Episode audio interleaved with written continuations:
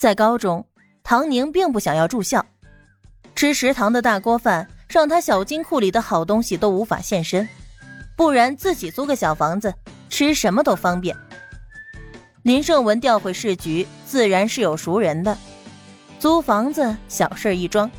两人到的时候，直接就去住处看了，有两间屋子，还带一个小小的院子，这也是唐宁要求的。他有太多的想法需要场地实施，院子虽然小，但是开辟一小块的试验田还是可行的。帮着唐宁规整了一下小院子，林胜文就去单位报道了。唐宁立刻收拾灶间，是搭在外面的，在院子的一角。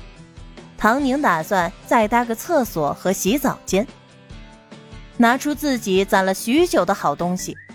空间还有保鲜功能，肉、鸡蛋、大米、土豆。唐宁热火朝天的，等到林胜文报道完回来，闻见这股香味儿，突然就不想住在单位宿舍了。发布任务三：让男人为我打架流血。任务奖励：肉、奶、水果、蔬菜。恋爱系统突然发布任务。唐宁尝咸淡的手一顿，这又是为啥？这系统判断恋爱的标准就是给你花钱，为你伤心，为你打架流血。接下来还有什么？不会是让人为你死吧？不过这次的奖励倒是有点看头，看在蔬菜水果的份上，可以勉励一试。小分类不限制的，也就是说。他能想出来的水果蔬菜，系统都可以提供。这么一想，还真是有点兴奋呢。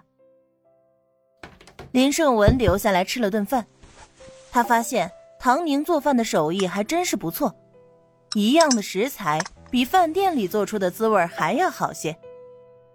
对了，明天一早你去医院做个身体检查，我跟你约好了医生。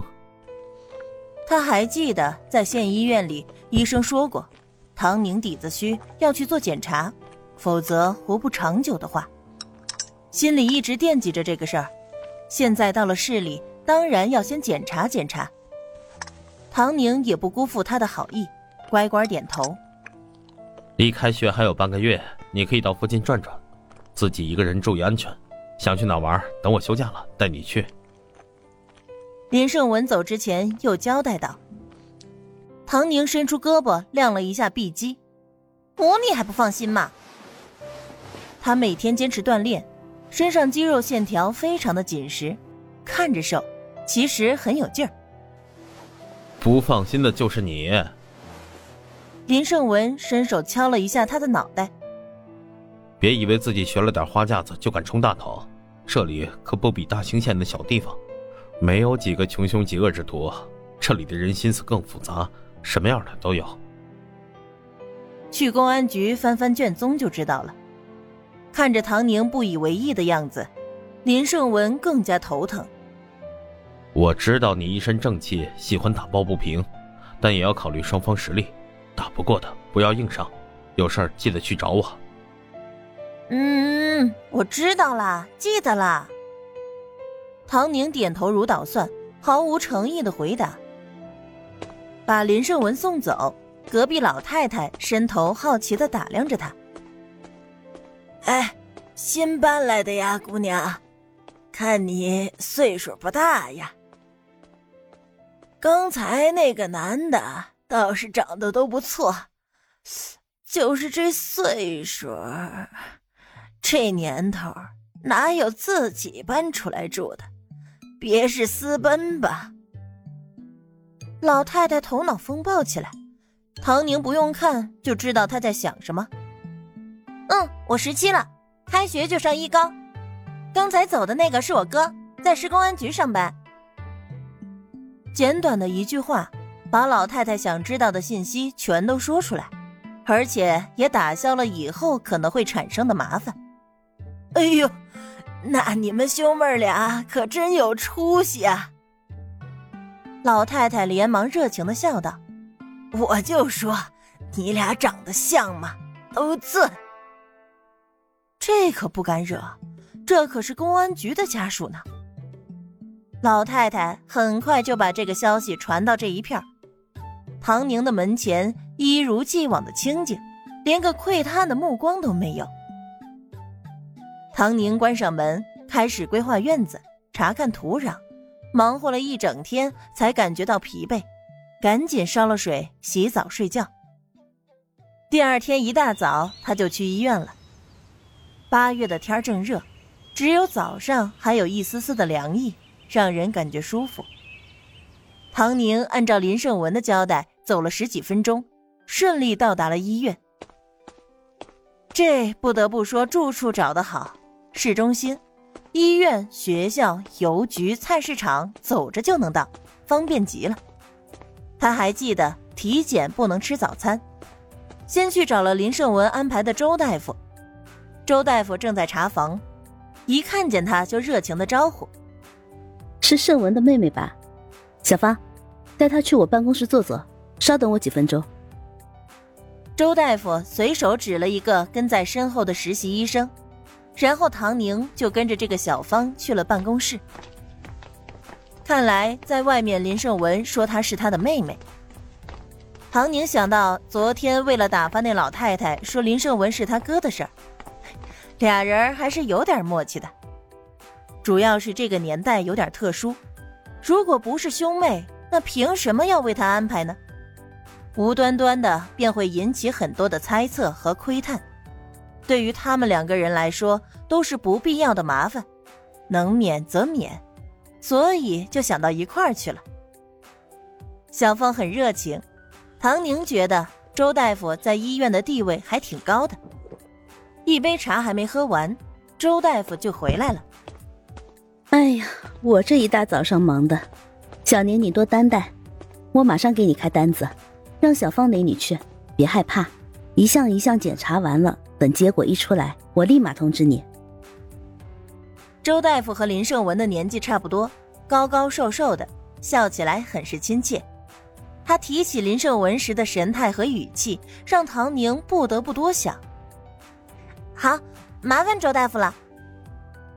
回头可是要好好的问一问林胜文，是不是好事将近了？小芳领着，按照顺序检查起来非常快，不过半个小时就查完了。完了之后还给了他一张食堂的饭票。我们这儿体检都有的，这会儿食堂里还有很多的菜，你快去吃吧。小芳给唐宁指了指食堂的方向，看着他走过去。松了一口气，回去给周大夫汇报。体检有饭票是没错，只不过是干部体检才有的，也不知道这一位是什么来头，居然连周大夫都这么热情的照顾。饭票是个套餐，一碗粥、两个包子、一个鸡蛋，还有一份菜，算是比较丰盛的了。唐宁的胃口不小，全都吃完了。他放好餐盘走出去，想着要去菜市场里逛一逛。目前任务还没动静，先买些水果蔬菜对付着，再买些种子，等天不那么热了就种下。刚刚走出医院的大门，他就被撞了一下，一个妇女抱着个孩子，急匆匆的从他身边走过。哎，你等等！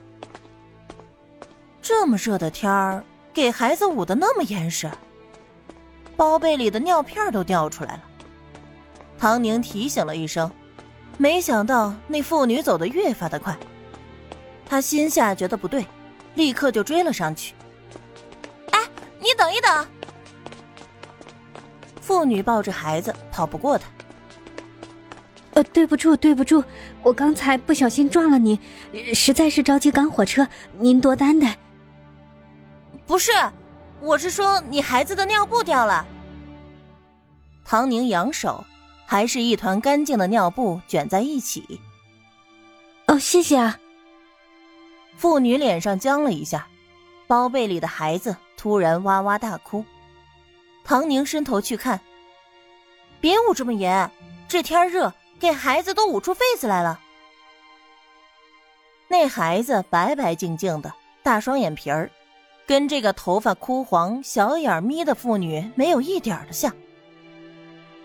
我怎么看着孩子长得不像你呀？你干啥？妇女退后一步，长得像他爹。此时有个男人跳出来：“怎么了，媳妇儿？不是跟你说九点的火车，怎么还不抱着咱儿子走？磨叽什么呢？”唐宁扫了他一眼，意味深长的说道：“哦，这就是他爹呀。”男人拽着妇女就要走，被唐宁挡住：“走可以，孩子留下。”你想干啥？那男人有点慌，但想着对方是个小姑娘，便猛地伸手去推。唐宁一个反手，给他来了一个过肩摔。打人了！打人了！抱着孩子的妇女惊叫。那男的被唐宁摔了一下，在地上捂着腰痛苦呻吟，根本就站不起来。这里有动静，立刻呼啦啦的围了一圈的人。怎么回事？谁打人了？你你说这小姑娘打人了？没错，我亲眼看着的，身手那叫一个利索。不过人家一个漂亮小姑娘，为啥出手打你啊？你倒是说出来，大家伙给评评理。真是人不可貌相啊！说不得是……围观的人嗡嗡的，说啥的都有。